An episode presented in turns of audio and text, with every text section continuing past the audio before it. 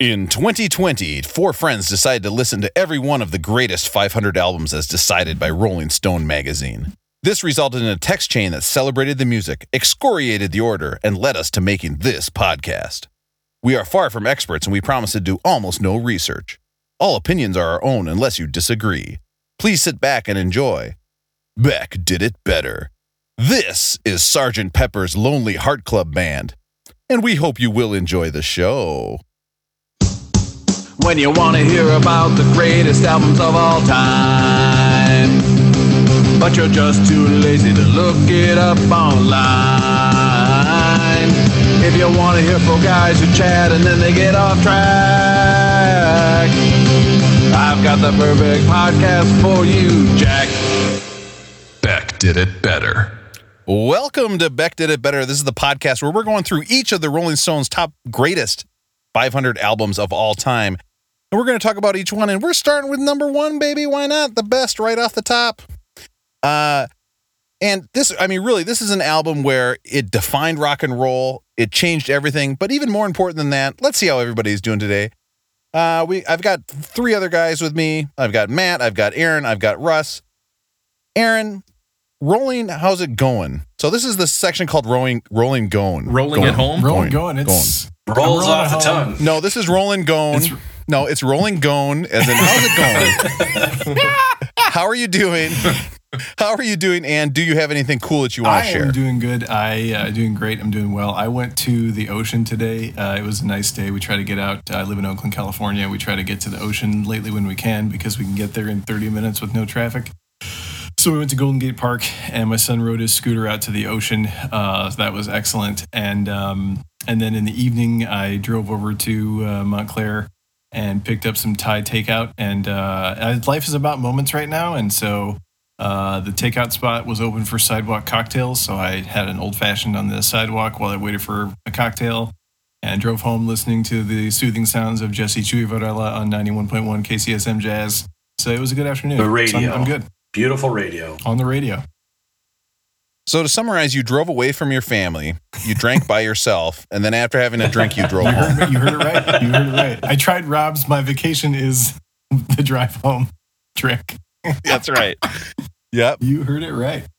I'm good. I don't have anything. I don't know if I have anything cool to recommend. Uh, perhaps embarrassingly, I uh, bought a kettlebell because I am susceptible to uh, fitness YouTube.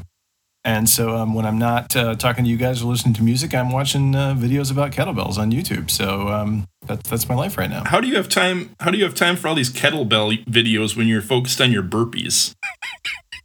That's that's what I'm saying. The the the, fad, the fads move quickly for me. I moved on from burpees to kettlebells. Is this like a Rolling Stones versus the Beatles things? Like, are there are there hardcore followings of kettlebell people versus hardcore followers Oh, of the yes. Burpee King? Yeah, hundred percent. If you go into a burpee workout with a bunch of kettlebells, you will get your ass kicked. and they will do it for a long time because they're in very good shape. They will beat the shit out of you for, it, you know, until they hit their anaerobic threshold for sure. I think there's room for both, but uh, definitely the the um, there's there are specific burpee versus kettlebell devotees on the YouTube and any rabbit hole. Most rabbit holes lead you lead you to Joe Rogan, I find. But uh, One of the first uh, one of the first kettlebell workouts I saw was based off of Joe Rogan had a guy on Russian guy, and I forget the guy's name, but it was great. And the whole video was just him calling everybody comrades, comrades. yeah, You must get stronger. Do this now. It's gonna- you know, and he just kept calling. shock you, Matt, that I I watched that one after the last night we recorded. it was great. It, it pumped you up. You called comrades. You must do this. I It was great. Bought two more kettlebells afterwards, so it worked. Oh my God. Pavel, Pavel got me. I'm a big fan of kettlebells because you can sit on the couch and use a kettlebell at the same time. It's possible. You can't do that with burpees. Matt, how are you doing? What's how's it rolling going? Oh, I, Oh my god, that's such a good name I came up with. It roll, rolls off the tongue. Yeah, everybody remember that one.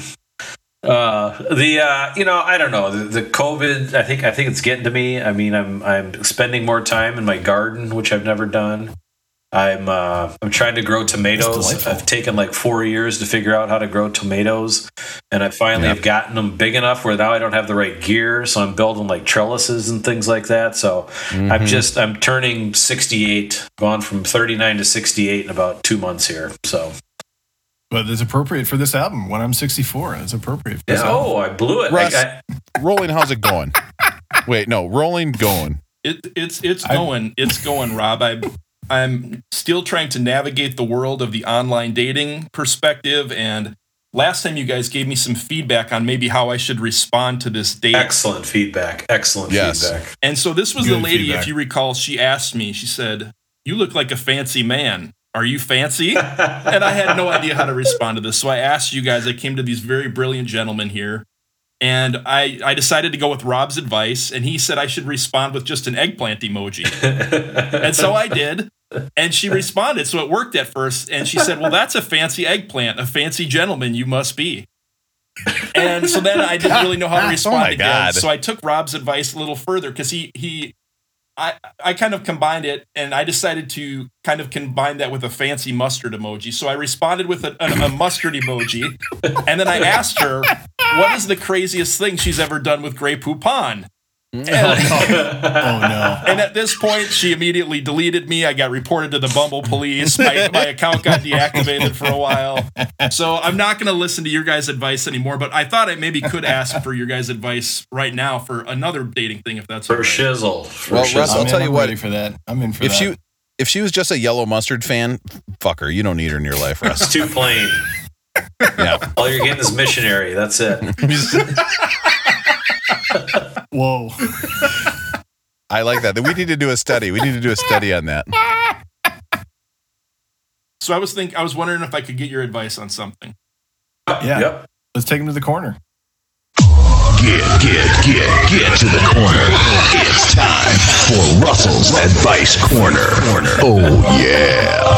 And again, Russell's advice corner is where Russell sits in the corner and we yell advice at him. Okay, it's not us in the corner with Russell giving us advice. Go ahead, Russell. All right, I'm gonna go sit in the corner now and stare at you guys and, and hold my little blanket here as you yell at me. Yeah, and face the corner too. Don't look at us. But the big where I really need advice is in this kind of changing world with the pandemic. There's not you can't go out. A lot of things are closed. So I'm wondering. I got I was going back and forth messaging with this woman a, few days ago, and and I mentioned, oh, maybe we could meet at a park, gr- grab a drink, or go find a patio that's open at a bar and grab a drink. And she said, what if we go for a walk? And I was Eh. just Yes. thrown by this because a Eh. walk seems like an okay activity for someone you've been seeing for a while, but that does not sound like a good first date. So I'm curious, how would you guys ha- handle a first date walk, or what other activities would you propose given that bars and restaurants and everything are, are closed right now? I mean, it's got to be where the walk's at, though, right? I mean, if you're going to go like some nature center or something, I mean, I don't know. That seems kind of boring. But if you're going to like, hey, let's go walk around this neighborhood and maybe we'll get a drink here, drink there. I don't know. You know, it seems like she was going for the nature center kind of walk. So I don't know.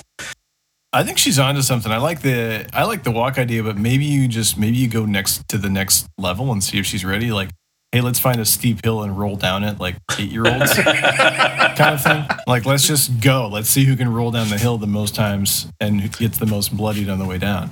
I picture Russell showing up for this walk and he pops the trunk and it's just full of kettlebells. And he's like, "Yeah, let's do this shit." I like the Sorry. walk idea. I think it's good.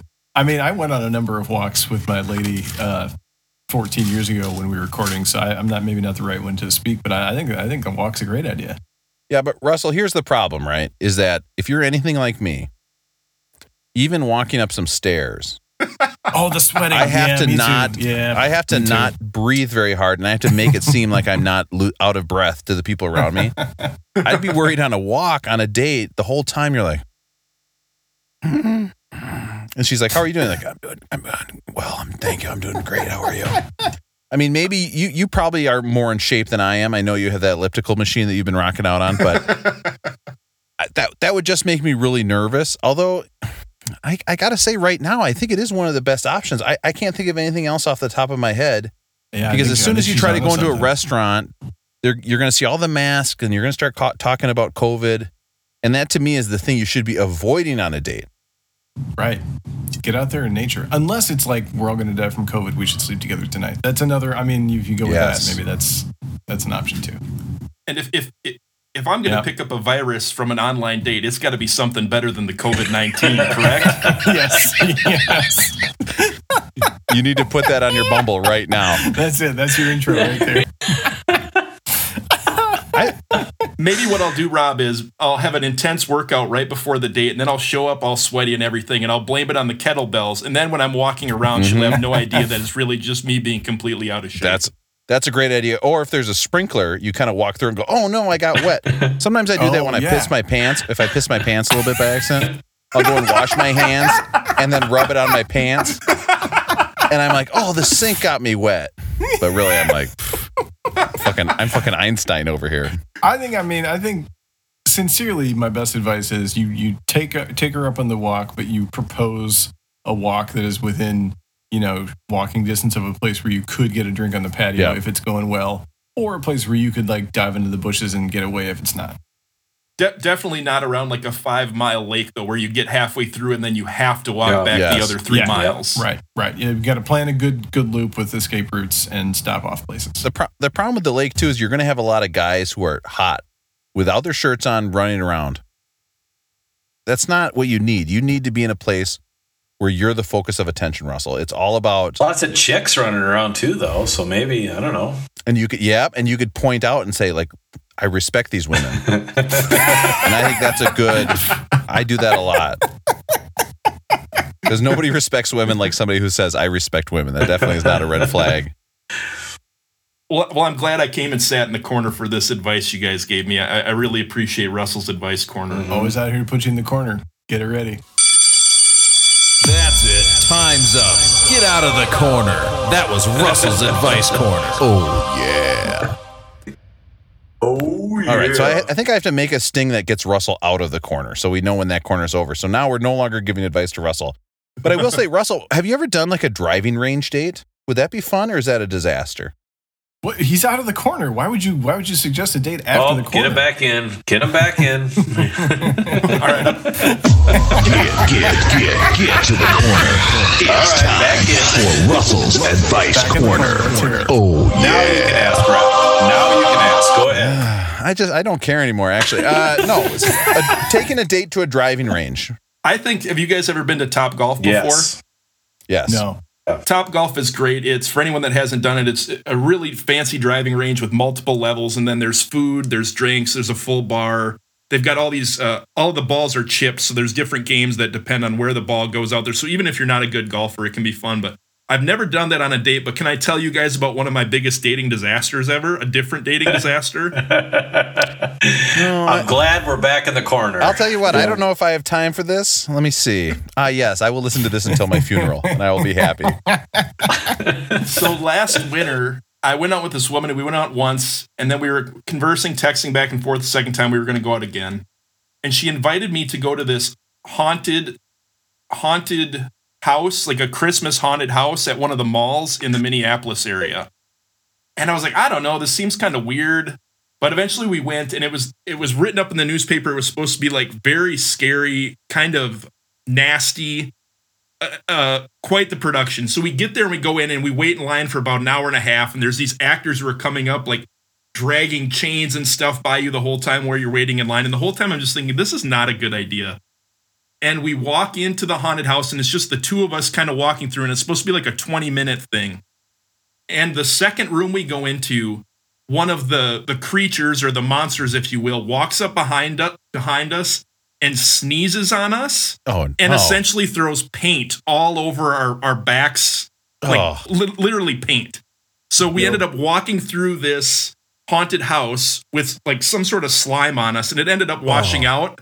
But we got done with it, and we kind of looked at each other, and I think we realized there's no going forward from here. Oh no. So don't go to a Christmas, Halloween horror show. That's the kind of thing that would never happen anymore, right? Like no one would do something like that now. Like that's not a funny joke anymore. I mean, it Yeah, never haunted, was, but haunted houses are dead. throw, throw liquids mm-hmm. on people. Fuck that.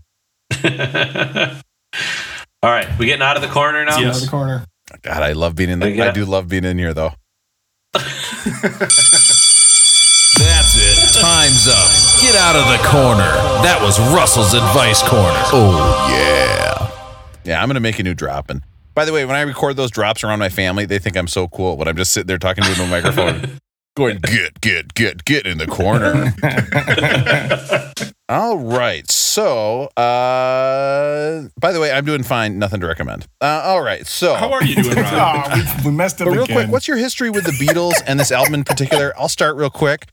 Uh, my mom, I, I was not, you know, I, I listened to a ton of oldies radio when I was younger. It was like the main radio station I listened to. So my my thing with the Beatles is pretty much if it was on that one album, those are the songs I liked of the Beatles. So it's like they're right down the middle, super poppy hits. I was really familiar with those. I was a big fan of those. My mom bought me Sergeant Pepper's Lonely Heart Club Band and said, "Listen, everyone needs to own the CD," which in retrospect is like a really cool mom thing to do. I then heard from somebody that you can either be a Beatles fan or a Rolling Stones fan and think they're the greatest band, and you can't be both. So, as I've talked about before, I am very influenced by peer pressure. Even just one person saying that, I, like it's my brain is messed up. And so I was like, well, I like the Rolling Stones better. So I, am not a Beatles fan. So I just didn't listen to the album very much. And even in the future, when I would hear their non poppy songs, I'd be like, what the fuck? These guys are way out there. It's kind of messing with my brain. So, not a huge Beatles fan. Uh, but obviously, in listening to these this list, I've listened to a lot of Beatles, and I, I've kind of grown to appreciate them, certainly more than I did before. Uh, Matt, how about you? What's your history with the Beatles and this album in particular?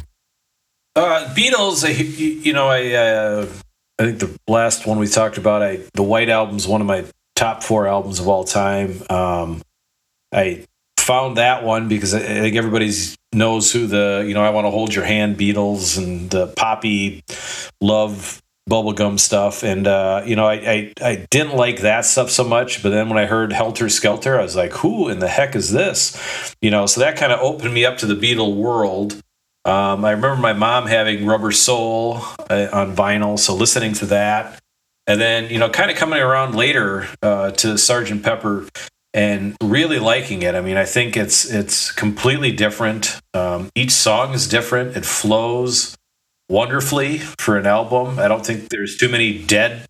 There's not too many dead songs there where you're just like they're just mailing it in here. The construction, the Um, construction of the album is is perfect. It's it's pitch yeah, perfect. You know, it starts out great. I mean, there, in, if you listen to it on vinyl, there's no uh, there's no pauses between songs. It flows from one song to the next, and then I think it ends uh, better than any album that we've come across on this list so far, and anything that I've ever heard. It's got just a phenomenal exit song, the last song on the on the album. So, you know, not not not too I didn't have a huge geek factor with the with the Beatles. Uh, listened to a lot of it um, and know a lot of the songs, a lot of the history, but um, you know, they came to this one a little later and, and absolutely think it deserves to be on the number one spot. here. And that's part of the trouble with doing the podcast on this album, right? Is that there's so much stuff. The Beatles, you you can spend your whole life being obsessed with the Beatles and never run out of material to go through.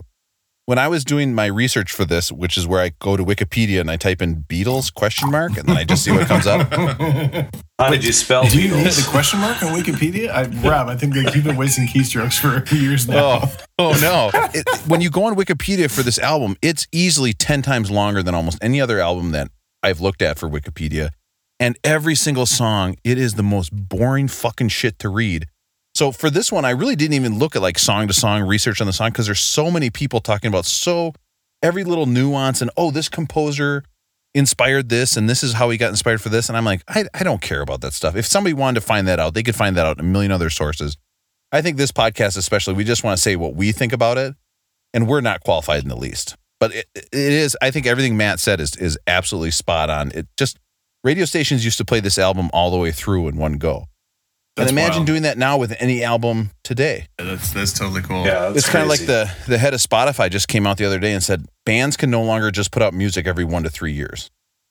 You know, it's the death of an album, right? Like you're not going to have any more albums. You're going to have bands putting out singles every three months because they're they're trying to stay relevant. You know, Well, they can't they can't tour right now. They can't tour, so that's where they make their money, right? So that's also that whole thing is kind of yeah. Problematic. But then they did that in the 60s, 50s, 40s, 50s, 60s, right? As all singles. And then this album kind of changed that Right. because the Beatles said, we're not touring. We're not doing, we want just want to make an album. Yep. because you And- could sell and albums, so- right? I mean, you, they didn't Yeah. have to tour to make money, which I think is why I'm spoiler alert. I don't think they're the greatest band in the world, but we're gonna get to that. So it's kind of weird, right? Because now we're back to like, I want to hold your hand, Beatles, where it's like single after single. TikTok. TikTok's ruining the world. Maybe TikTok, we're going to swing back around as there's going to be a Sergeant Pepper in our future. Yeah, I think we'll get more albums because people can't tour. They're going to have to figure out another way to monetize music, and they're going to figure out a way to make more immersive experiences. It's going to have to involve like video, you know, but uh, they're going to have to figure out a way to, to monetize what they're doing. Bands are because Spotify's making money, but artists are not. But that's a different story for a different time. Russ, what's your history with the Beatles and with this album in particular? I don't really have any meaningful history with the Beatles or specifically Beatles albums. The only album or CD of the Beatles that I've ever owned was one, which I think is the greatest hits album. And I actually bought that for my mom for Christmas one year. And I saw it down the road. She never opened it. It was still sitting in her living room. oh living my room. god! And so Oh, eventually, so Oh, eventually, no. I I, I took shit. it from her, and she's been getting gift cards ever since. So she learned her lesson about that. but That truly Anyways. that hurt. That hurt my heart, Russell, deep down.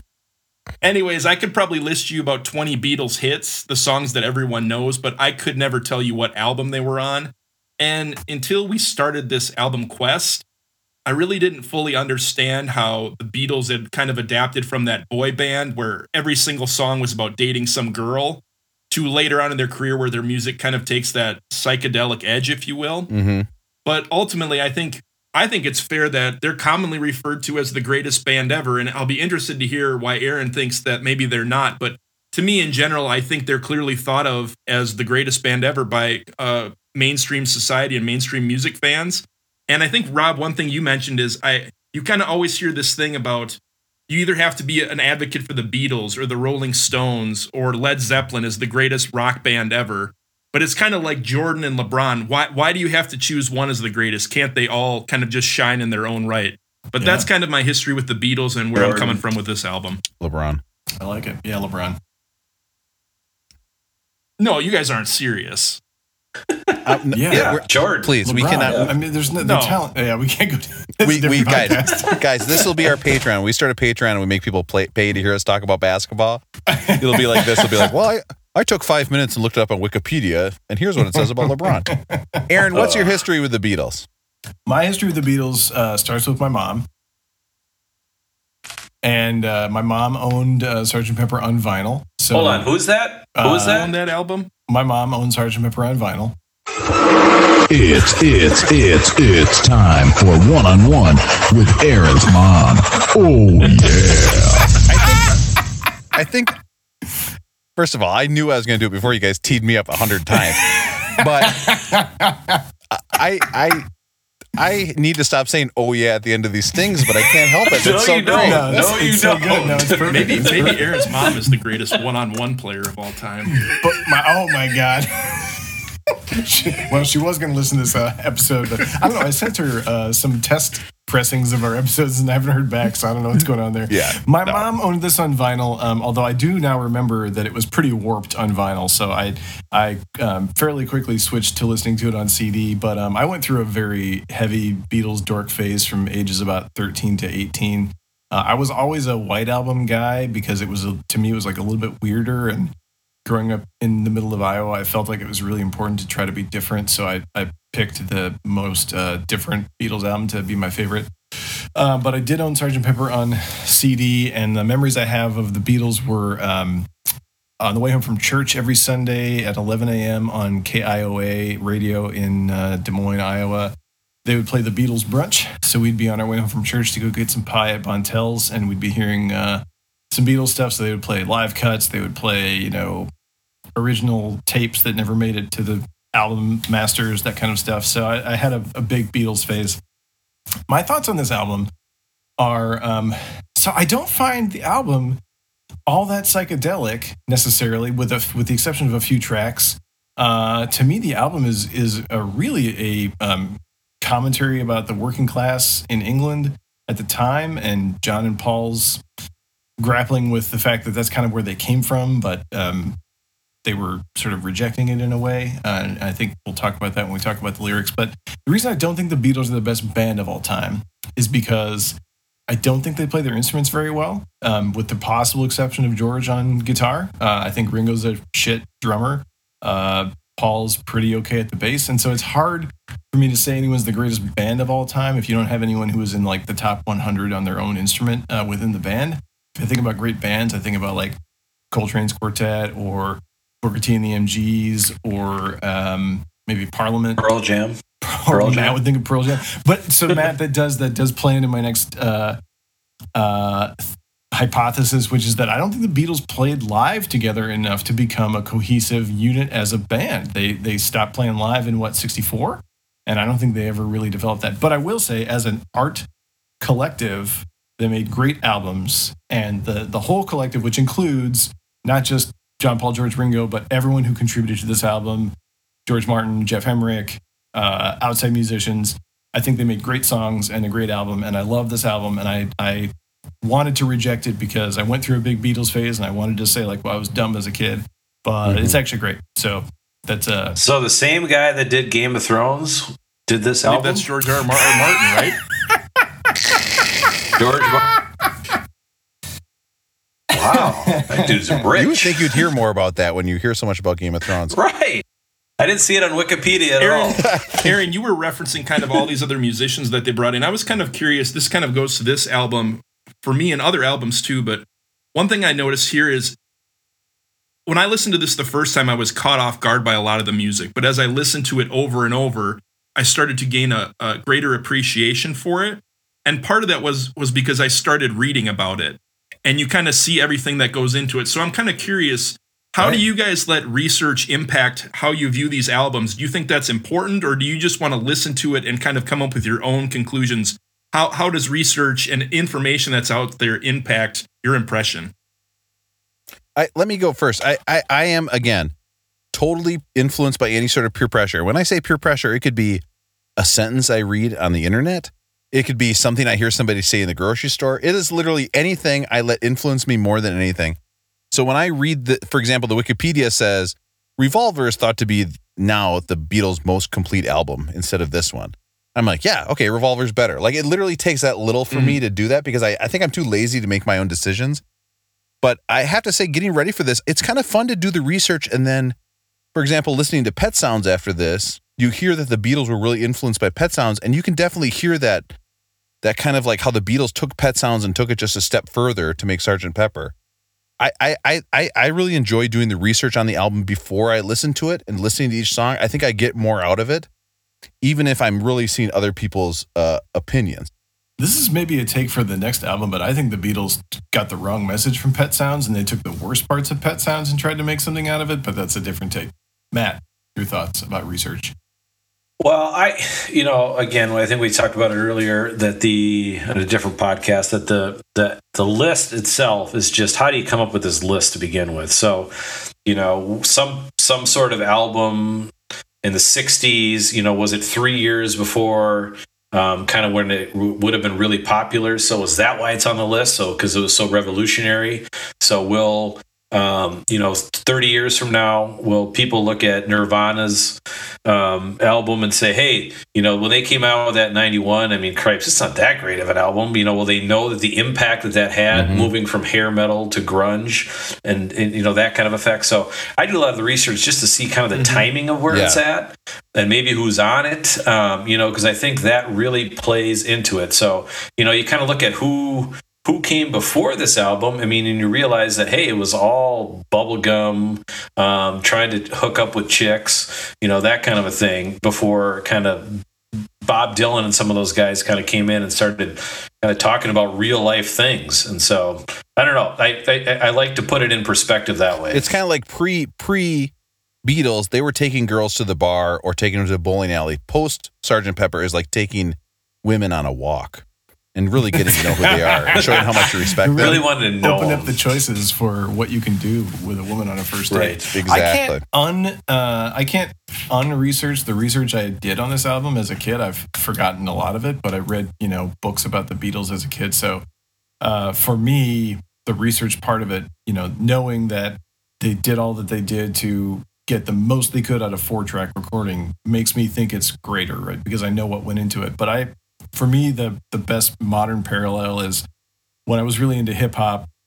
I thought about Jay Z versus Nas, and every hip hop message board would talk about how like, well, Jay Z's better because he never writes down his lyrics. He does everything off the top of the dome. And if you didn't know that, you'd make your own choices about who you like better, and you'd probably still settle on Jay Z. But at the time, I was a Nas fan, and I was like, well, I don't, I don't care what made it happen once I listen to it. I just care how it sounds. So there's an argument to me to be made for both. Just listening and see what you think, and look into it and understand what went into the. Do you think that all it. the all the documentaries and all the research kind of romanticizes some of what goes into this though? Like do you think if there were documentaries about some meaningless Beck album, would would he be viewed differently or would artists be viewed differently if there was all this kind of research and all this these movies and mm-hmm. documentaries about other art other artists or not? I bet Beck. He all he needed was two turntables and a microphone go. to get it There done. Here, here, here, the Beatles went to this great lengths. I don't know, man. I mean, it is Beck might have did it, It is better. crazy though because the Beatles' first album, to put it in perspective, their first album came out in '63. Their final album, "Let It Be," was 1970. That's only Yeah. seven years. I mean, you you think about these Beatles as being just huge band for so long. It's only seven years. That's not that long. Beck has been putting out albums more than seven years. I guarantee it. I, I just think, I think to think about the Beatles, I do think it's really important that you look at where it is, and it is interesting when you look at the Rolling Stone Top 500 list. The top five albums, here are the years 67, 66, 66, 65, 65. It literally is the top five albums have a three year span between all the different albums. I didn't know Space I didn't know Spacehog recorded in the meantime in 1965. I mean that that whole like ah man that now when you say the top five like that that's that's impossible. Like if, when you think of the entirety of of pop music's history, there's no it's impossible that the top. But it's five albums came albums, right? It's not songs. It's it's Yeah, but it's it, there's albums, just right? there's no way. There's no way that the top five albums came within three years. I mean, you're saying everything after 1967 got got worse, or everything after 1967. well, or you know, or like, it was there's nothing- influenced. Yeah, or it was influenced Well, by what sure. came there because there was it was all singles before this, right, Rosie? I mean, everything was. But to be fair, you know, be fair, two Yeah, top three of the top five bands are the Beatles. So it's it's Yeah. you know that's kind of part of it too. Is it just because they were first though? Like we don't continue to say George Mikan is the greatest basketball player ever, even though he was the first one to be the first great, right? Why why do we why do we Mhm. treat athletes different and not give the first athlete ever like whoever invented the forward pass is not considered a greater quarterback than Tom Brady. So why don't we why don't we bring that attitude here? because Shaquille O'Neal, Shaquille O'Neal would beat George Mikan one on one every day of the week and twice on Sunday from now on. I mean, everything's getting better. Right. It's hard for music to say that you know um, ten by Mhm. Pearl Jam is better than you know anything here. You know anything that came from kind of this early, late 60s early 70s i mean was it influenced or is it better you know prince came along and kind of changed how everything was done you know did he improve Mm-hmm. on what was here or did he come up with a whole new sound you know and so it's kind of like the you know this is the album so it's not the songs it's album so that's where we kind of got to keep coming back to the list and how it's made and what the actual name of the list is the best album of all time And I think too, the other thing is we still listen to the Beatles. We still listen to the Beach Boys. We're not watching a fucking George Mikan game of basketball and being like, "Oh wow, look at those crisp chest passes!" Like Yeah. nobody's going to take those in. You just hear well, about now I feel like my, my afternoon of watching 1950s Lakers games was a complete waste. So thanks for nothing, Rob. I mean, he had this amazing granny shot that there's no way that LeBron could have pulled off right now.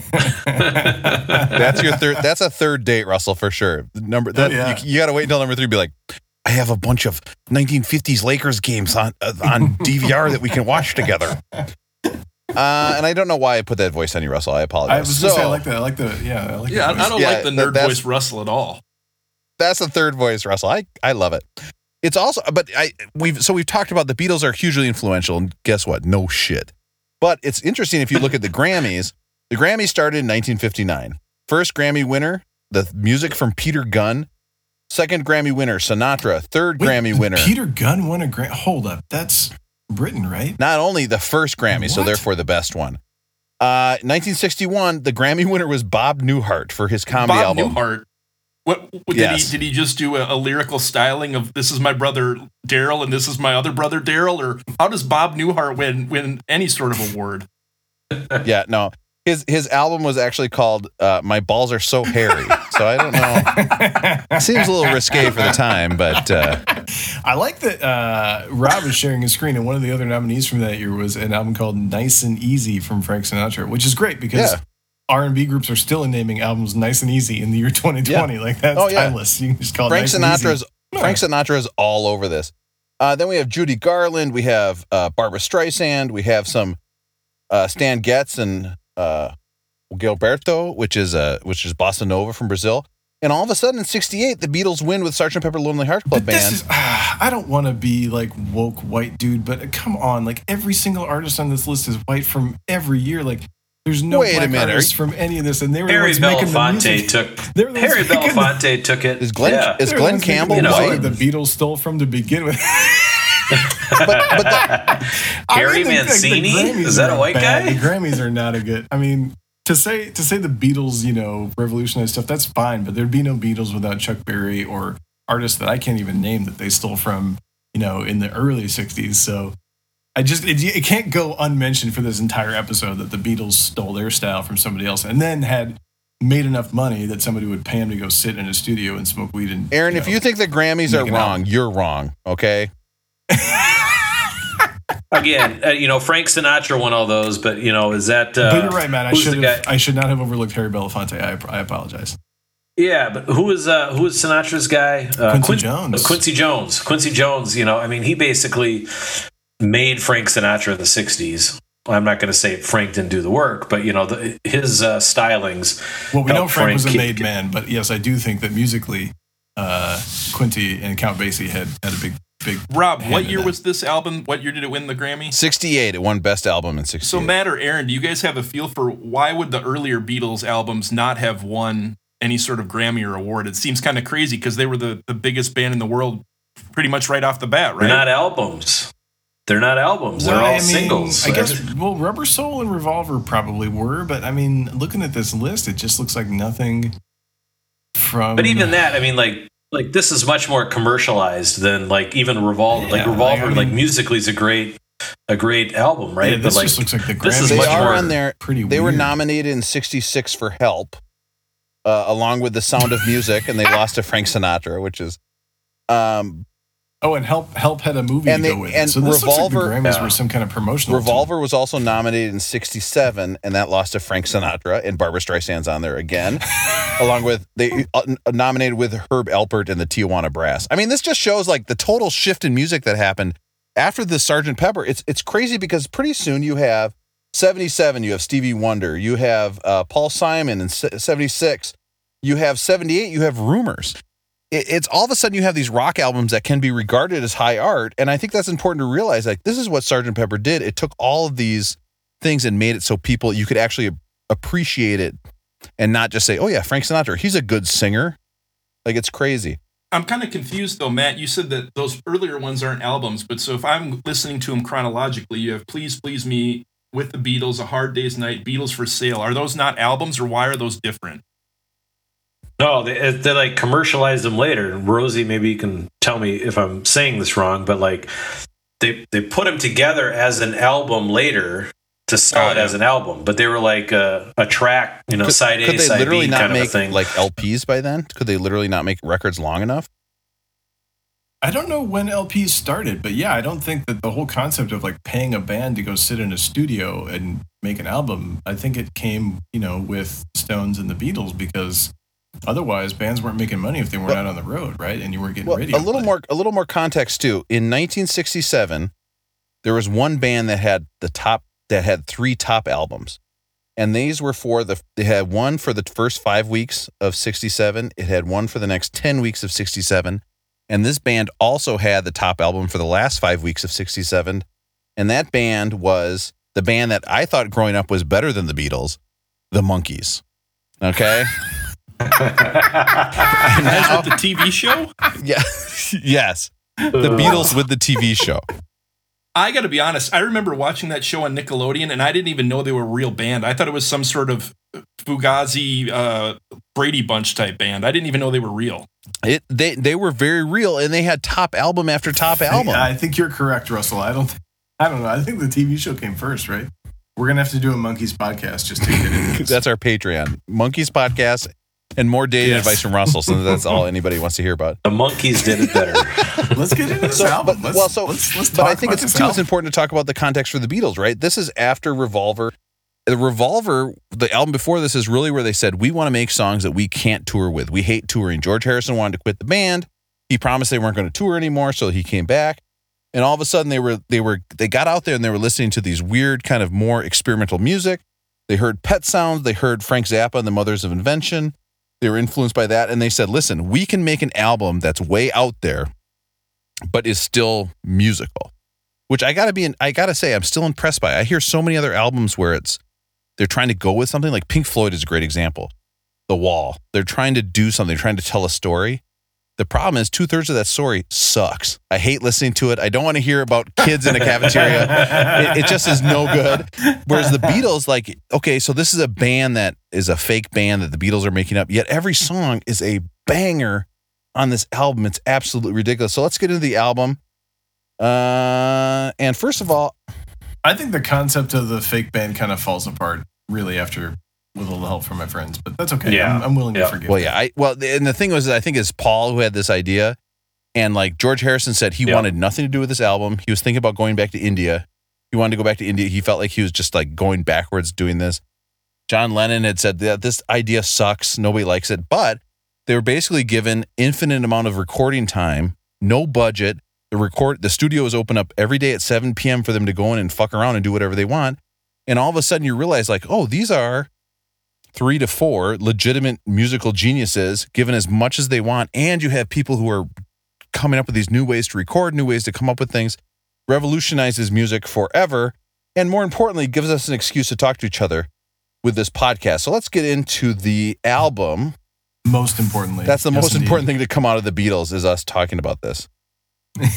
Is Yeah, this exactly. podcast. all right so the of everything the Beatles did, this podcast. the first is track on the album is called Sergeant Pepper's Lonely Hearts Club Band. I nailed I nailed Rob, it that nailed time. it. I was got it. reading I was reading it, so that it. helped. I'm gonna fast forward just a little bit.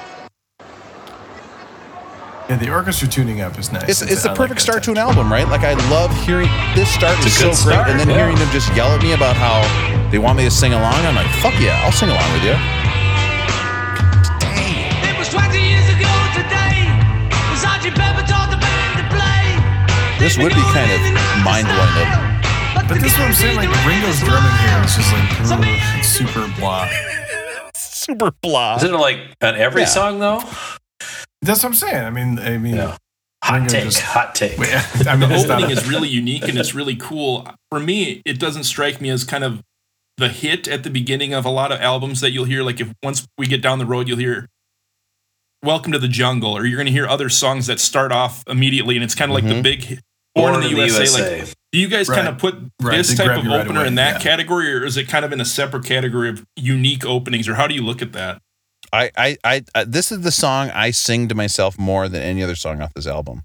I love that idea of like just him screaming at you Oh, of like, wow. here we go, this is a fucking album, and you're gonna listen to it, and yeah, and you're just like, okay, sure, why not? I mean, I can't, I can't personally categorize any of the tunes on this album. It's just like it's uncategorizable. Oh, It's it's, Sgt. it's Pepper. I, I love this, I, and then to go into this one, I mean, it flows with a little help from my friends.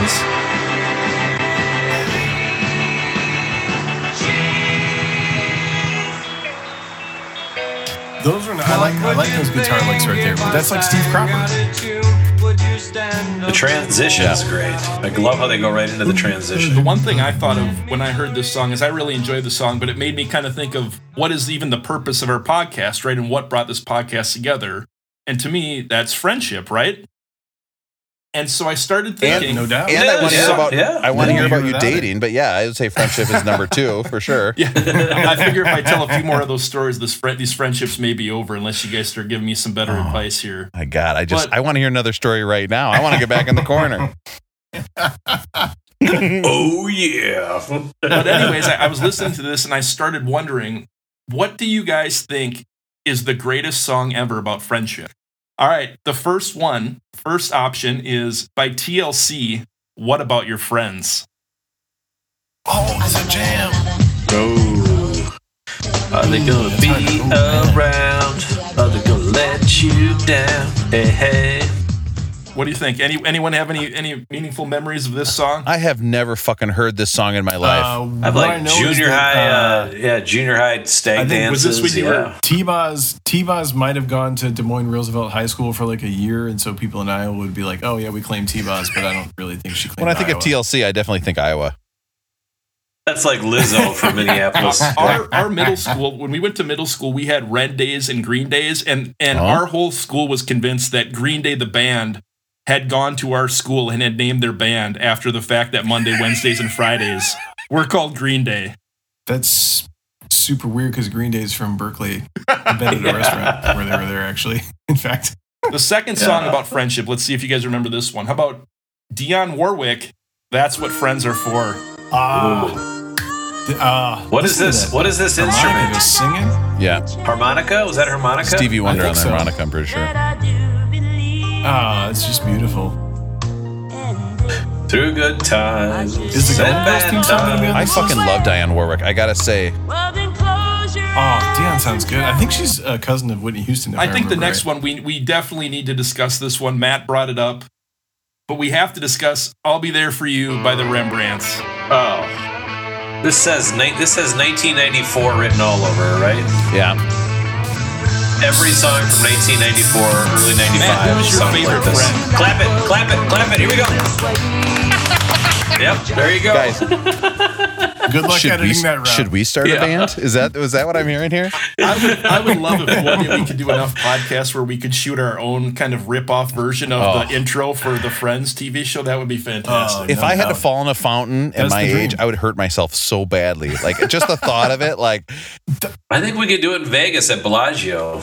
Listen, you're gonna have to edit this out, but God's honest truth, we were on the beach today flying a kite, and my son let the kite go, and I was sitting down at the time, and I Yeah. jumped up to sprint after the kite, and I I hope to God no one saw me trying to sprint after this kite. It's the most embarrassing thing oh, I've ever seen. Like I, Yeah, it was awful. yeah, that's gonna Like, get cut. Yeah, that's really gonna get cut. Young man's game, man. It was Aaron- terrible. I don't Aaron, want I Let's to. keep going. Let's keep moving. I remember you running the bases in softball when we were in college. I don't think you had that far of a fall off. I'm sure. It's gotten worse. I promise you, it's gotten worse. That song reminds me of how amazing that it was. That came right at the age where all of a sudden you could just show nipples on TV if they were under shirts. And I was Yes. like, oh, Wait, what?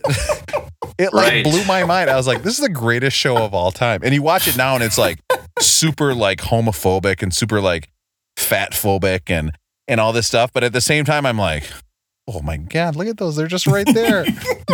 mhm. Let's keep going with the with the list. The next option is, I think, the only option on this list of friendship songs where we're going to cover it on a top 500 album. Just the intro. You're the my best intro of friend thing, you hear those first chords, I think I think the Rembrandts are in the top 20. I'm pretty sure. I was gonna say they're not in the top They were 500. honorable What? mention 501, I believe. Do they publish honorable mentions? No. That's Oh, so okay. good, man. When like those first chords and then that big ass drum kicks in. Now Ooh, we're getting good. into kind of the metal contenders here, the top three. The next one is Randy Mhm. Newman. You've got a friend in me. oh my God. Oh.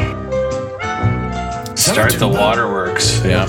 It's Right? Tuba. I'll say it again. All these movies remind me of how you get old and die. And the kids are like, the toys talk. And I'm like, everybody gets old and dies. And they're like, thanks. Yeah. Thanks, Rob. You're so positive. By the way, Randy Newman, the fact that his voice, that he could get into singing, is like, just shows you can do whatever you want. Nobody can, you, just go for it. Well, as long as you can write the songs, so you got to be able to write the songs. I could write that Isn't song. that the theory we took when we started this podcast, Rob? Anyone can do anything. Yeah. You don't need any oh, talent. You don't need anything uh, interesting to say. No. You certainly don't need Just any do it, expertise. just no, all you need is a just turn wife on your a wife who prefers to go to bed by herself and a car that you can sit out in and yell at your friends about the Beatles, where you make the wild statement that the Beatles Sergeant Pepper is pretty good. Rob, like I think our listeners Really going Our on listeners limb need there. to know that while some of us record in, in a, an office or a living room, you record in your car. Can you explain why you have to record in your car? because I'm at the Yeah, cabin right now with my whole family around, and when I'm talking, I talk so loudly that I would wake up or keep up anyone. And the fact that they would only hear one side of this podcast of me just going, yup, yup, uh huh, Oh yeah. nipples on TV. Like I would immediately be kicked out of the family forever. I don't need that. So I'm in the car, and I don't know what I'm going to do in New York. Like just go down in the subway. The subway has Wi-Fi. I could go do it down there. That'd be kind of fun. Acoustics might be nice. Yeah. And maybe we get some nice background. Maybe like there's a good chance you could go down there and someone would be playing something from Sergeant Pepper. Yeah, and there's not a zero percent chance that I'll get stabbed. So I think that'd be fun too to hear me get stabbed on the podcast. more more excitement. Yeah. More It's never zero. It's never zero. Speaking of nice acoustics, the next one, the second second on the list is Bill Withers, "Lean on Me." Oh, rest in peace. I hate this Bill Withers song. He's got so many better songs. What are you He talking does. about, Rob? It's true. You can't hate this song. I do. Guess It's what? the I do. coolest Hot shit take. I've ever heard. Oh no. Oh yeah, I would never ever sit and listen to this song. Oh, I Morgan I Freeman, the movie that Morgan Freeman did, Lean on Me. I don't know what I it agree was. that It Bill was Withers awesome. has better songs, but this song, I mean, it's the tears every time. Oh time. no. Rob, Oh. And if you could, and anybody can play this on piano, at least the beginning. Like you could figure out this easily on the piano because it's about the only song that I know on the piano. Rob, That's I how I guarantee you'll be singing this song when you're leading on us when you've had one too many Mike's Hard Lemonades in Las Vegas next January. Or if I, I will say, if I buy you some chicken, I will say lean meat on me. I'm not going to edit that out. That was too good. The good. final, the final option is actually a pretty interesting one because it's really a question of who did it better. It's Joe Cocker with a little help from my friends. How does this guy like get into singing? Like most people, like they're in choirs or something, right? Like Joe Joe Cocker can't be in a choir of any He's, he's too fucking ugly to do anything else. It's the only way he can Like meet listen women. to this. Oh, it's so good. It's good. There's a- yeah, it's Oh, great. It's so good. It's way better than the Beatles. Guys, this one's way Guys, better. I'm going to say it again. yeah. Look. Oh no! Wait a minute. Look at this album cover. Look at the album cover for "With a Help of My Friends." It's like somebody played a fucking joke on Joe Cocker. They're like, "This is the ugliest picture of you we can possibly find." three chins. Oh, it's Yep. just it's awful. It looks like he's like I don't know what, like somebody's Kind of looks like your hair from high school, though, Rob. I mean, Oh, it, yeah. it does. It does. You know, it does. Like, I mean, you got to give props to the Beatles because, uh, you know, a great song is a great song. You know, in in any sort of context, and so the fact that it still sounds so good with Joe Cocker means it's a great song. But I think his rendition is Do you far think? better. Like, it's got a cool chorus on there. His vocals are great. Do you I would take think this sounds better because it sounds better, or because you had a crush on Winnie Cooper from the Wonder Years back in the day? uh, Winnie Cooper. Ah, that's a good question. That's a real good question. I was not. I I think it sounds better, but that's it's close. I related to Kevin's brother all the time. That was. Wayne. Yeah, that's who I thought I was. All right. Well, why don't we hear your guys' answer? What do you think is the greatest song ever about friendship, Matt? Uh, if if if uh, my wife listens to this podcast, and she never will, I'll have to say I'll be there for you by the Rembrandts. But um, Matt from Richfield is going to go with "What About Your Friends" by TLC. Nice. Nice. Wow, nice. Rob, how about nice. Mhm. I'm, I think I'm going to say um, that's what friends are for because she doesn't actually say like what they're for. You know, it could be like putting them down to your wife and being like, "Oh, these fucking guys, they, they're they for." want to do this podcast tonight, sweetie. I don't want to, but they really want to, and I got to do it." You know, so I think I think throwing friends under the bus is one thing that friends are there for, really. So I think that's a It's true. that's a Very good. Great point, answer very by good me. Point. Aaron. I'll have to go lean on me just because I love Bill Withers. So all these are great answers, but unfortunately, you're all incorrect. And and I've decided to go off the board right now. And if you guys can recall back to the early '90s, there was a- an incredible band that played on the TV show Saved by the Bell. It was the Zack Attack Band, and they sang "Friends oh. Forever." Oh, the Zack Attack. holy shit. Who is that singing? That's Lisa. That's Lisa. There's AC Slater. Now you want to talk about a show that awakened me sexually? This is it right here. And it was Slater. Still does, man. Yo. Yeah. that hair. All goes back I think- to the hair. Oh man. And I, So I that. Go ahead. I think you shut it down, Rob. There's something else to say. Rob, did you ever connect with any of the, can't- the characters from Saved by the Bell? Oh yeah. Oh, I was a huge. I always thought to myself for sure I was um, Zack, but I think looking back, I'm definitely uh, Mr. Belding now, for sure. you know, Russ, hearing that makes me think of this song, "Lucy in the Sky with Diamonds." Picture Oh. yourself Whoops. in a boat on a river That Paul? with tangerine trees. It's gotta be George. Ah, What this is is Bill. This is This if is you took all the Beatles and combined them into one person. It's William Shatner, which is ah. wild to think of an actor just being like, I should fucking just talk about a Beatles song. That sounds good to me. And then everybody's like, Yeah, that is good, Bill. Let's do that. Let's put it out. if you don't, if you Right? He probably got paid like five oh. grand to do that and just sit in the studio. if you have a cigarettes chance to go on a deep dive on YouTube and watch all every single William Shatner like recorded voice video, I highly recommend it. It's it's well worth it. I it. don't have time for that because I'm watching all of Pavel's kettlebell videos. Thank you, comrades. Lucy in the Sky with Diamonds. Ah, this- They've said over and over it is not about LSD, although Paul No, admits before this definitely album he did take LSD for the first time and it brought John and him closer together. Important lesson for all the kids out there. Just do what your friends tell you. Okay? It's gonna it's gonna make you make Sergeant Pepper. Just give in to the peer pressure. But this is a fun song about taking drugs. I think taking drugs, I think you should have a song where It's it's really really- about taking drugs where you're like, who ate all the cereal last night? Uh I Hey, feel like man, people who took all the baloney? yeah, I feel like I feel like people are drilling into my walls and trying to come get me. I've never done You drugs uh, hard heavier than uh, weed, but I did have a friend give me some good advice, which is uh, cars are real. That's a thing to remember. if you're on if you're on psychedelics, one of the rules is cars are real. So that, that Did he learn that the hard way, or did he read it on one of Rob's Wikipedia articles? Sounded to me like he learned it the hard way. Sounded to me like he'd been through that experience before. Do it with a friend, and cars are real. All right, next one, getting better. This is about them going to the store and getting um, some butter. I don't think. Oh wait, that, no, like, getting better. like they, they really went hard after that like abrasive sandpaper guitar sound and i don't like the sound but i i respect it because that's like what they were going for i don't think it's a pleasant sound Is that the Pet Sounds influence? Maybe, Kind trying to get know. something a little different than just the standard. yeah. Standard. I you, you got to love that song. I will say they do slam teachers right in the beginning of it, where they're talking about how the teachers weren't cool. Guess what, guys? You don't want a cool teacher. Okay, every cool teacher you ever had in high school was the absolute weirdo, yeah i agree right? It was right who's like, "Hey, I'm into the same stuff you are," and you're like, "What No, the that's fuck? Get out of here! You're a teacher." also this is the first this is the first track on the album that gets weird with ladies where he says i used to get angry at my woman and beat her and kept her apart from the Beat things that she her loved like what's going on Yeah. paul like where'd, where'd that come from no, well, you could probably Do you guys Lennon think wrote that, probably. With a little help from my friends, Lucy in the Sky and Getting Better is is the greatest three song stretch in the history of albums.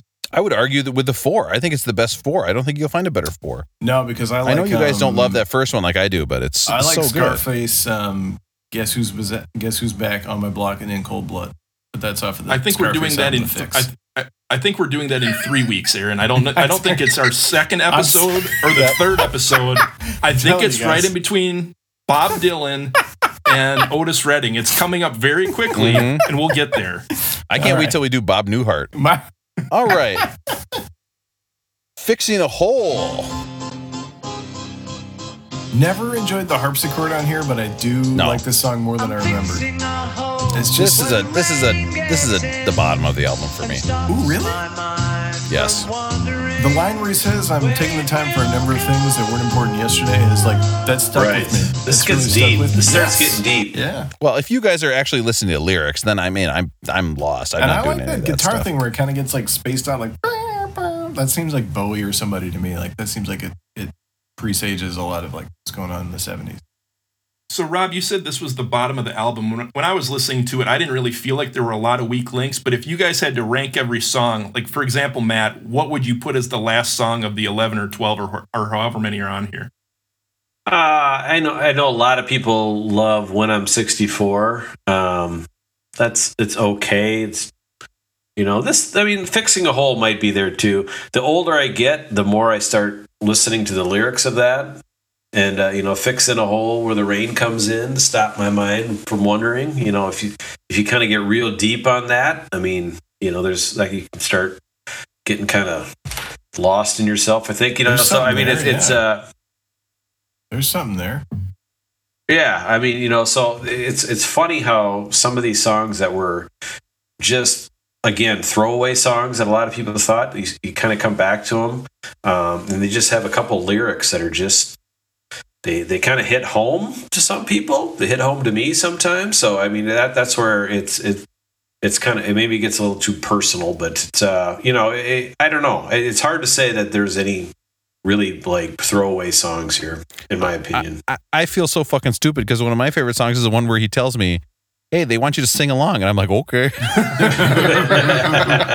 oh man, she's leaving home. Oh, this is gorgeous. Wednesday I, I have to. I love this. Ah, the, yeah. As the day begins. Uh, I think I read that this one, and I shouldn't do any research, but I read that this one was uh, orchestrated by someone who was not the Beatles, and then these obviously the strings were not Beatles uh, playing on the strings. So this is what I'm saying. Like you can't call them the best band to me because some of the best moments in this album were not played by the Beatles. But like, isn't there a big difference between like a band and then like musicians? So they may not be the best musicians, but you put them together with they're playing their instruments, they write their songs. I mean, they're like Yeah, I think, yeah, I band, think that's true. you know? Yeah, I think that's true. I, I mean, maybe I'm splitting hairs when I say I don't think they're the best band, but no. I think yeah, she's I mean, I, I certainly hear what you're is saying. fantastic, and it reminded me of of the two Radiohead songs that I know, which are "Fake Plastic Trees" and um, "High and Dry," and both of which uh, I tried to listen to to see if I could actually hear parallels, other than just like a dude singing in falsetto, and there are not really, but um, they reminded me of those two Radiohead tunes. And then you realized that on the Radiohead albums, you couldn't understand any of the words they were And saying, who and you cares, moved on, right? Right? Doesn't matter. Yeah. I think every band should have a song at the beginning where they're like, "This is the fucking song, and we want you to fucking sing along." I'd be like, "Yeah, hell yeah, I'm ready to go." Russell, you asked. I'm gonna keep Russell, returning you to that asked joke. bottom of the list, and this next one for me is "Butt Naked Last." I gotta say, I do apologize because I forgot about this song. This one is the this one is absolutely the bottom. Apparently, he wrote this. He had a poster in his room that said "Mr. Kite," and so he just made a song about it. Sounds like junior high shit. I read time. that he he copied all the lyrics off of like a circus poster, and it's word for word off Yeah. of a poster, right? Yeah, yeah. I mean, and here's the thing: I read again. I shouldn't do research because we promised not to, but I read that all of that music was assembled from tapes of old circus bands, which is incredible. Like that's a technique that then outlived Sergeant Pepper and still goes on today. You know, sampling music, but I I don't enjoy listening to it. I if you're re, if you think that this started like hip hop sampling music, Rosie, that I'm is not a saying that. that I'm is a, you're gonna pull a muscle. you- I'm Speaking of getting up, that. you might as well chase that kite because you're gonna pull a muscle. You're stretching so far. My God. No, that song sucks. Thank you. We all agree. Agreed. All right. This is a safe space to say Beatles songs suck. All right. Now I have to say we have talked about this album once before, and I kind of poo-pooed this song, and I listened to it again Oh, this today song's fun. And it really this is another one where doing a little research he, he had a metaphysical conversation with friends about the space between us and we don't realize like It's the start of the we are song. inside. Yeah. it's so good and you gotta love this i i do i have to say that the sitar sound as soon as you kind of accept it for him exploring this other kind of music it's just as beautiful it's the one it's the one song in here that george harrison wrote And it's my understanding that they used the sitar on a, the previous album, Revolver, but this was kind of the first time Yep. where it was a, a very popular song, or the first time where it's kind of recognized as a Western band kind of embracing Eastern music, which the first time I listened to it, admittedly, I thought, I have no idea what's going on here. This is so different and bizarre. This is not like the Beatles that I know. And then, and then Yep. when I was talking about research earlier, this is to me like a prime example of when I listened to this and I understood what went into it, you kind of look at it very differently. Loved it all right now for matt's favorite song Yeah, I love this one. You're gonna die. Everybody fucking dies. Doot doot. Like, By the it's way, a when great Paul McCartney song. The turns- only you reason know? this hasn't been in a Pixar movie is due to sample clearance. Like this is the this is the Pixar theme You song. right know here. that when he turned 64, he was like, when Paul McCartney turned 64, he was like, fuck, shit. How many interviews do I have to do where I talk about this I don't fucking think Paul song? McCartney has to do anything he doesn't want to do at this point in his life. Can you imagine being Paul McCartney? Not one thing. Like you wake up every day and you say, "I'm going to do what I want every minute of this day." Hey, Paul, should you get a hairstyle that actually looks good? No, no way. Give me that. Give me that look like I'm a mom from the Midwest. Should, Ooh, should you yeah, marry that's a what I woman who like. has two working legs? Hell no, I'm Paul McCartney. I'd, I'd do what I want.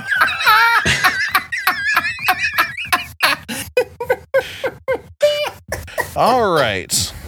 Next one. Lovely Rita.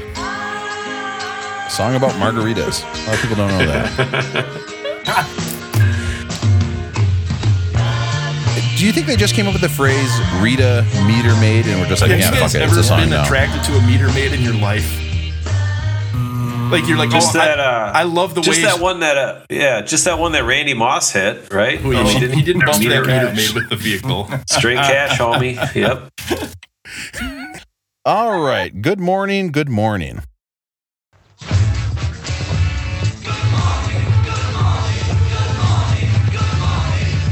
This is another song where I feel like there's so many movements in this song where it switches what's going on. And every time they switch, it's just so enjoyable to hear a brand new, like, it's like a real classical song, right? With movements and. This is one where I'm thinking of where know, like shit there's- like that. This I'm is cultured. their commentary on you know British working class life, which you know I'm sure was boring and oppressive. Uh, but I mean, you know, now now being a American working class guy, I'm not working class, but a guy who has to go to a job. Yeah, I'm like, hey John, uh, back off, man. I couldn't play in a band for a living. I gotta go report to my boss about my stupid shit. You know.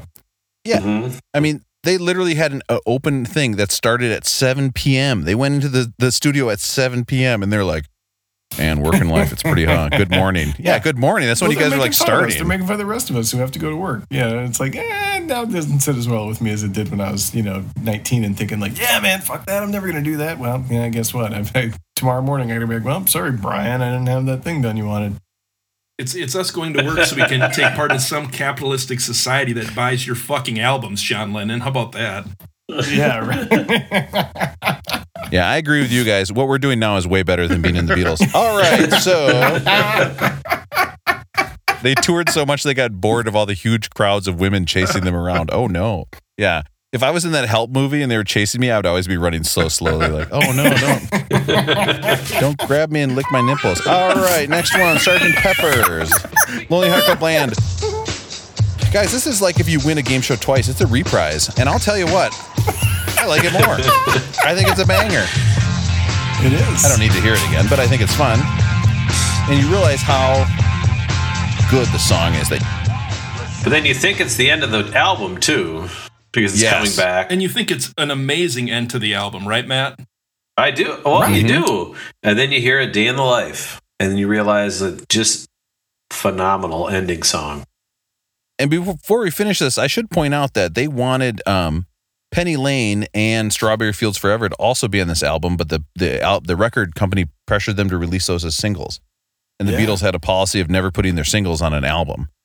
So th- I mean, think about that. You throw those two on here. Oh, Do you- oh, Jesus Christ! rid of, It's- like, throw Mr. Kite in the Do you guys think Yeah. though Yep. that if those songs were on here, some of the songs we love would now just be also rans? They would kind of be you would you would put them as as the the the last song on the list, and they would be overshadowed because there are too many hits.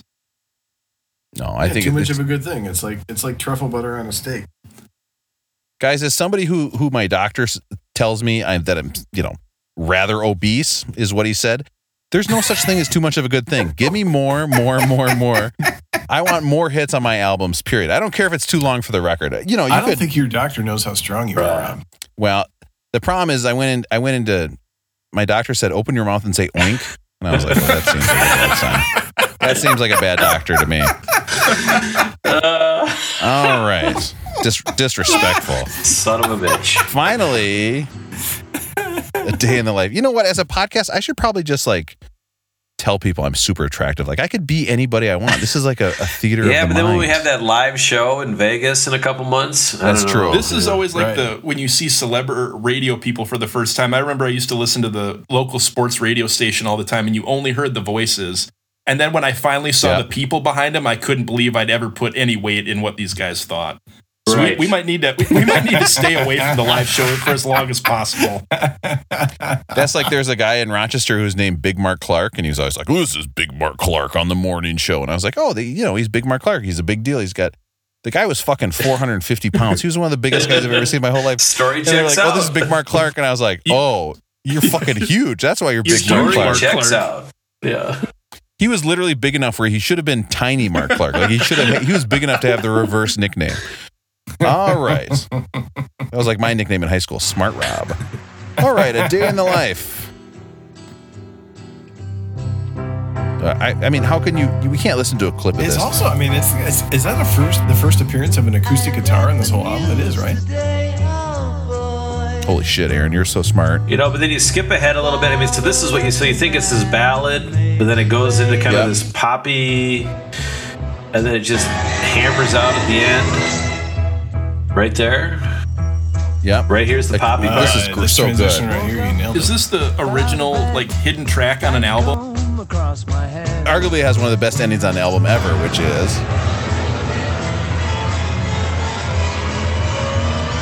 Hit the post on that one, Rob. "I'm a professional." Album's over. Yeah, and there the- it is. And the first There time you listen to this album and you hear that ending, your mind is has just got to be completely blown, right? Oh. yeah. It's it's the perfect Yeah. build up and it's it's a it's it's the only ending that could do this album justice. Until you accidentally keep leave your record on. And then you get to this fucking shit at the end. the hidden track. What the fuck? We just have to call a spade a spade and just say, like, literally, they're testing whether they can just shit on the stage and people will say anything at this point, right? yeah. Oh yeah. Yeah. They just got so into that sound collage shit, like, and, and they just thought that they could. That was a thing that was important. It is a bit of a preview of the Beatles that we're going to see in the future, isn't it? Of just like One the, thing with this song, now, generally, The the idea of our podcast of Beck did it better is that Beck from Odelay, the, the, the Beck that was around in the 90s, did it better. You know, Odelay loser, that guy did it better than the Beatles. But there's actually another Beck out there that we need to consider here.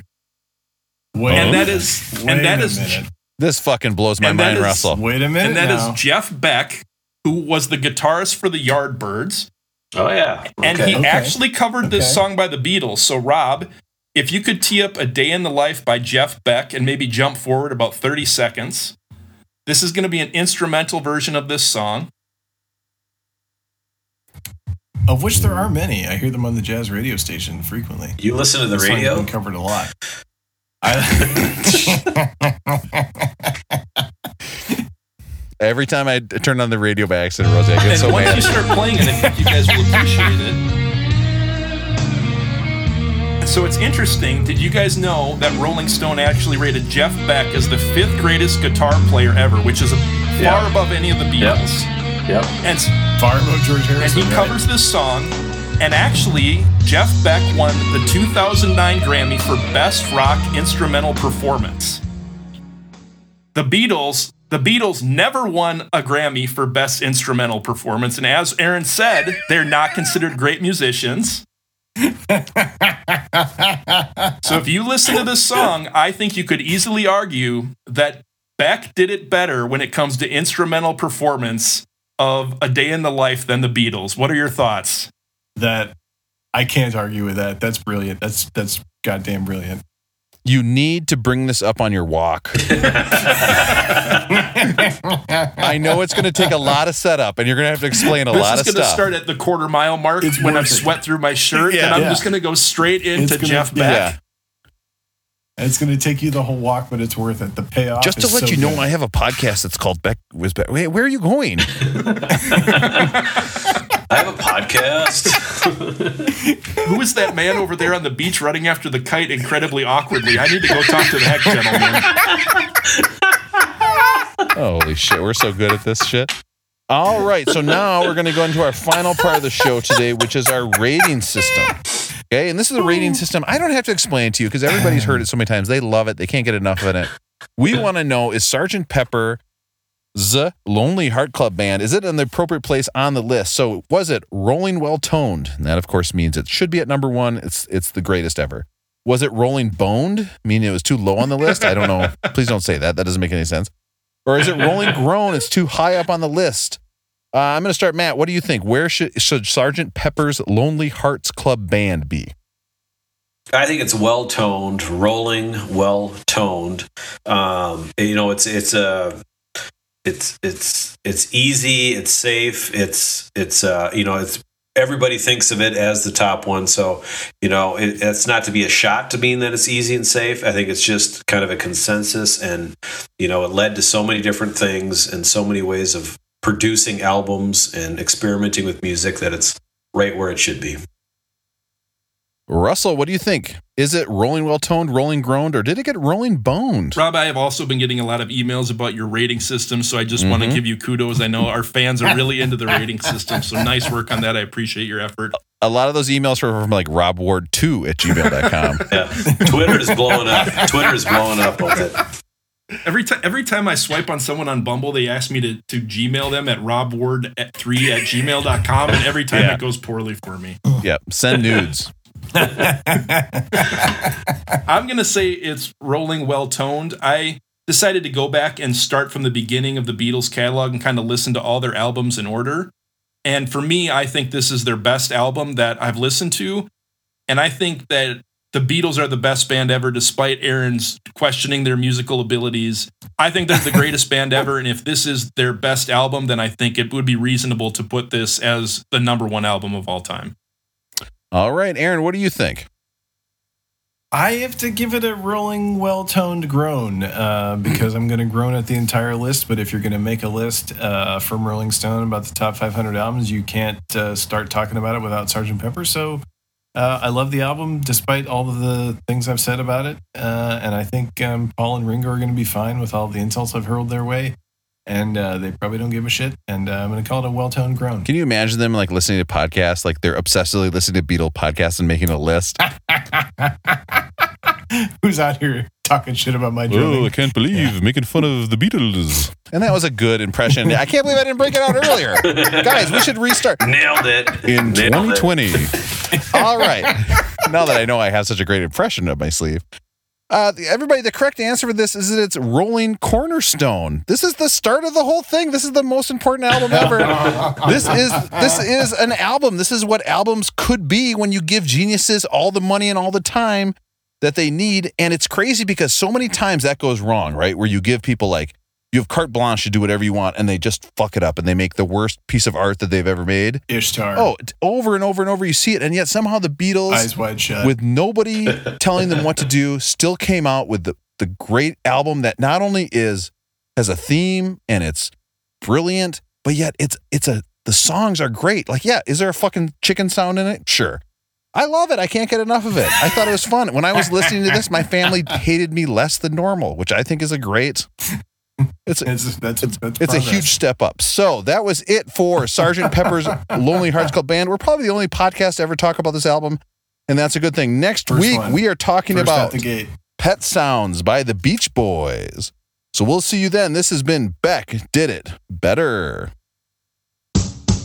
When you want to hear about the greatest albums of all time, but you're just too lazy to look it up online. Oh, this song's so fucking good. If you want to hear four guys who chat and This then or they Mr. get off Kite? track, That was a toss up. I've got the perfect podcast for you, Jack. Beck did it better. We should get Jeff Beck to replay this for us.